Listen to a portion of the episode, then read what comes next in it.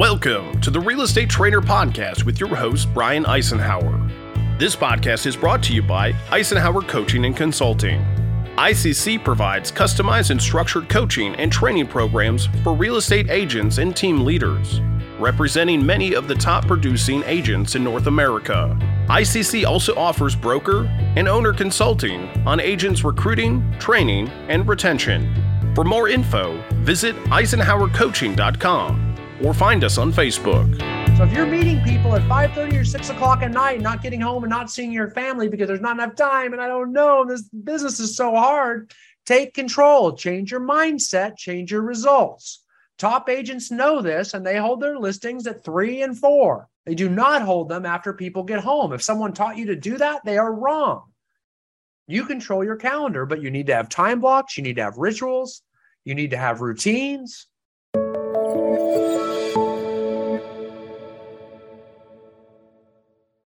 Not calendared, not happening.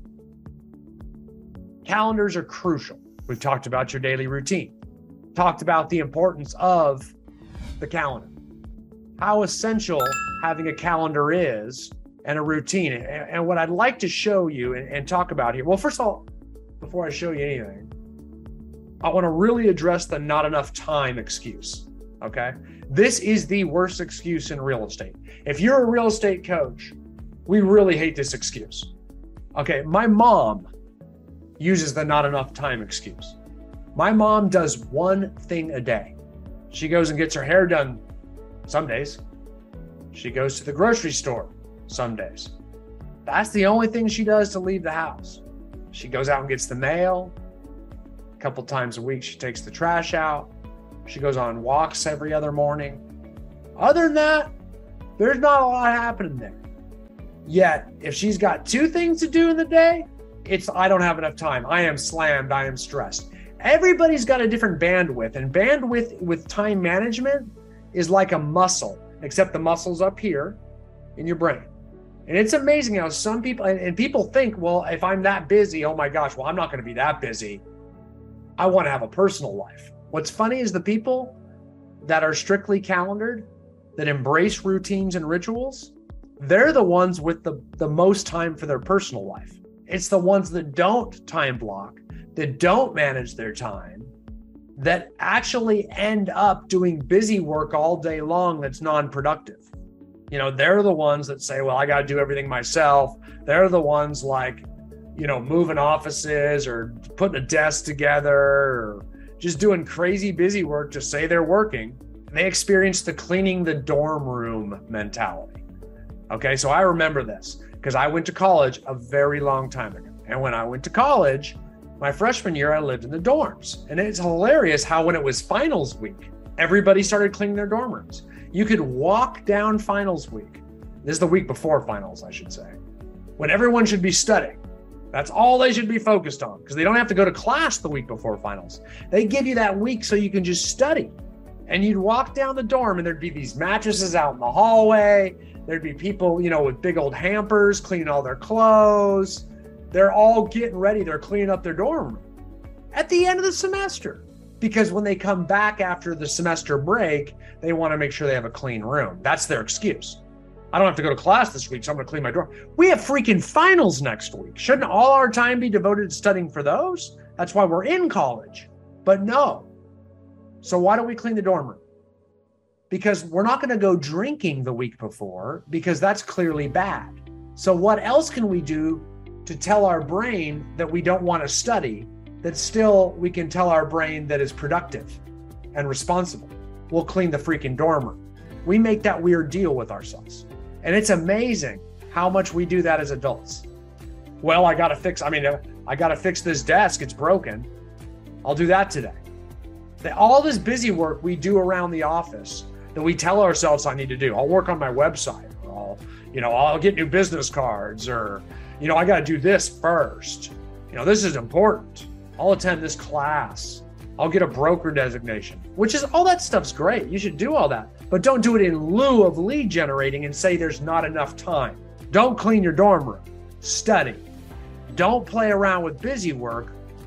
Lead generate, recruit, convert leads, those are our big time blocks. Okay.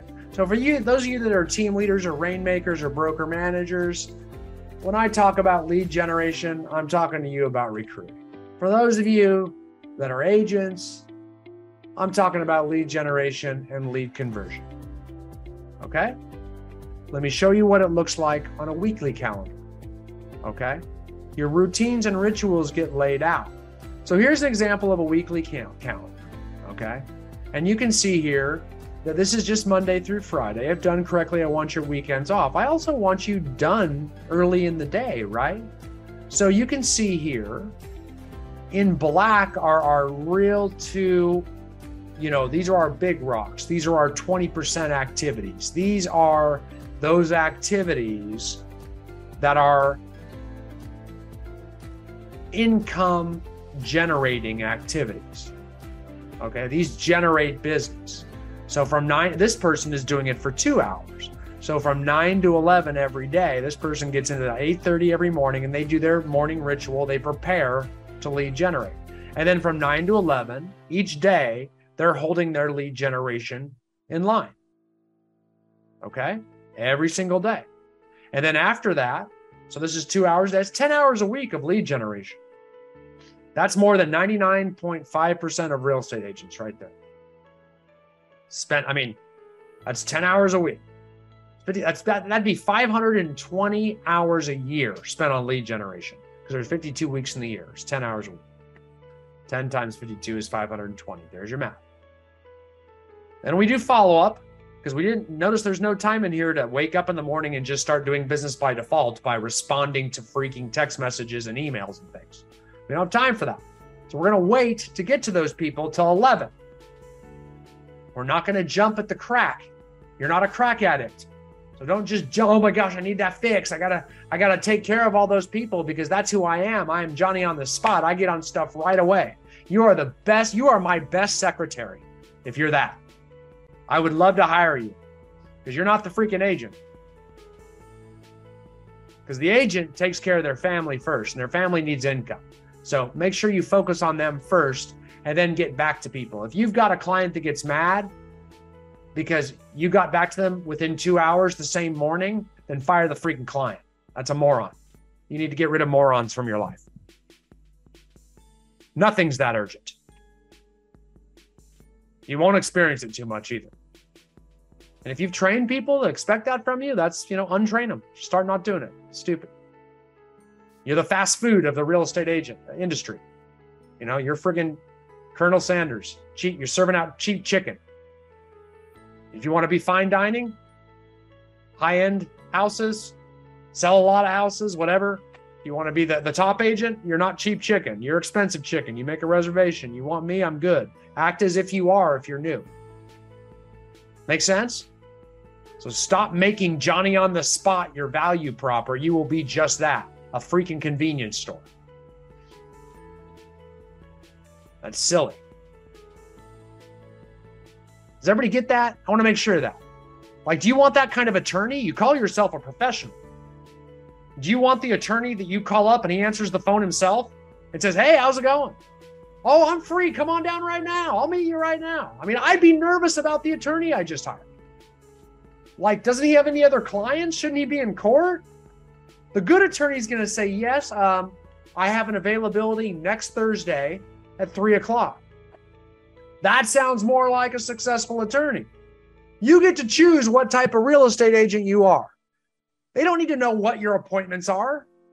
If that's your appointment with you and it's in your calendar, it's an appointment. You're not a liar. It just happens to be you lead generated. There's nothing wrong with that. You know, I'm tied up until 11. Guys, you are no longer available in the mornings. You're not. Going forward, you are no longer available in the mornings. Okay? So if a home inspector wants to inspect a house at 9 a.m., you're tied up that morning. Can we do it at noon? Can we do it at 1? Can we do it at 2? You're in charge. You hire home inspectors, know where you are on the food chain. If the appraiser needs to get in at 9 a.m., you're not free. Sorry. if your doctor needs an appointment in the morning, you're not free. Stop people pleasing and control your business. If your accountant needs you in the morning, drive them to the afternoon. Get used to that, that you're not available in the mornings because that's your routine time. Set everything to the afternoon. Once you start learning to think like that, that you're no longer free for other people in the morning, there are certain things that do come up that you can't control, like a funeral. You know, then we may have to erase and replace.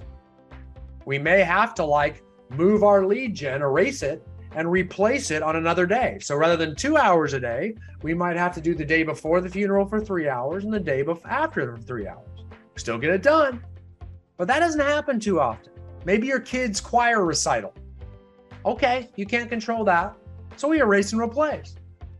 But boy, if you're, you know, a doctor, it's your health. I get it's your health. I don't care about your health. You can move your health around. You have control over that. Stop using the excuses. You can control your appointments. But you don't understand, Brian. My doctor said, well, your doctor did say, and I would be really insistent with your doctor first and foremost. Real insistent, because they're going to do the exact same thing to you. It's a battle. Trust me. That doctor plays golf on Fridays. He has one day he sees appointments for five hours. Push him. I cannot tell you how often it is you win that battle. I do it all the time. They're professionals. You're not, unless you're doing this already. Otherwise, you're just, you know, convenience store. You're Colonel Sanders. Freaking dishing out cheap chicken. Makes sense? Nothing against Colonel Sanders. I actually like their chicken, but I expect it to be ready when I freaking ask for it. You know, like when I drive through the drive through, I want it. If I wait more than 20 minutes, I'm angry. And if that's how you want your life to be in your business, okay. If you say so. So that's the idea here, guys. Okay. Then we have lunch. And you can see I've got in here, I, you know, plenty of time to have lunch with my wife. I just pushed a few things back, erase, replace, right? I got, you know, kids' baseball game in here. That's great. All my showings and listings are in the afternoon. Listings are always from four to six, man. I don't do listings after people get home. Why? Because I'm in I'm the boss. I control that stuff. I don't do listings at 5:30. You get home freaking early. You get that? Come home at four. Can you come home at four? That would be better. I can see it in better light, and that, that's a more appropriate time. And it's important we're focused. Usually, when people come home after work, they're tired, they're hungry, they want to eat. So I really try to hold my listing appointments at four o'clock. Um, can, do you think you can get home early? Because guess what he does do? He does leave his work for his accountant. He does leave his work for his doctor. He does all those things. People do it all the time for professionals. Are you a professional or not?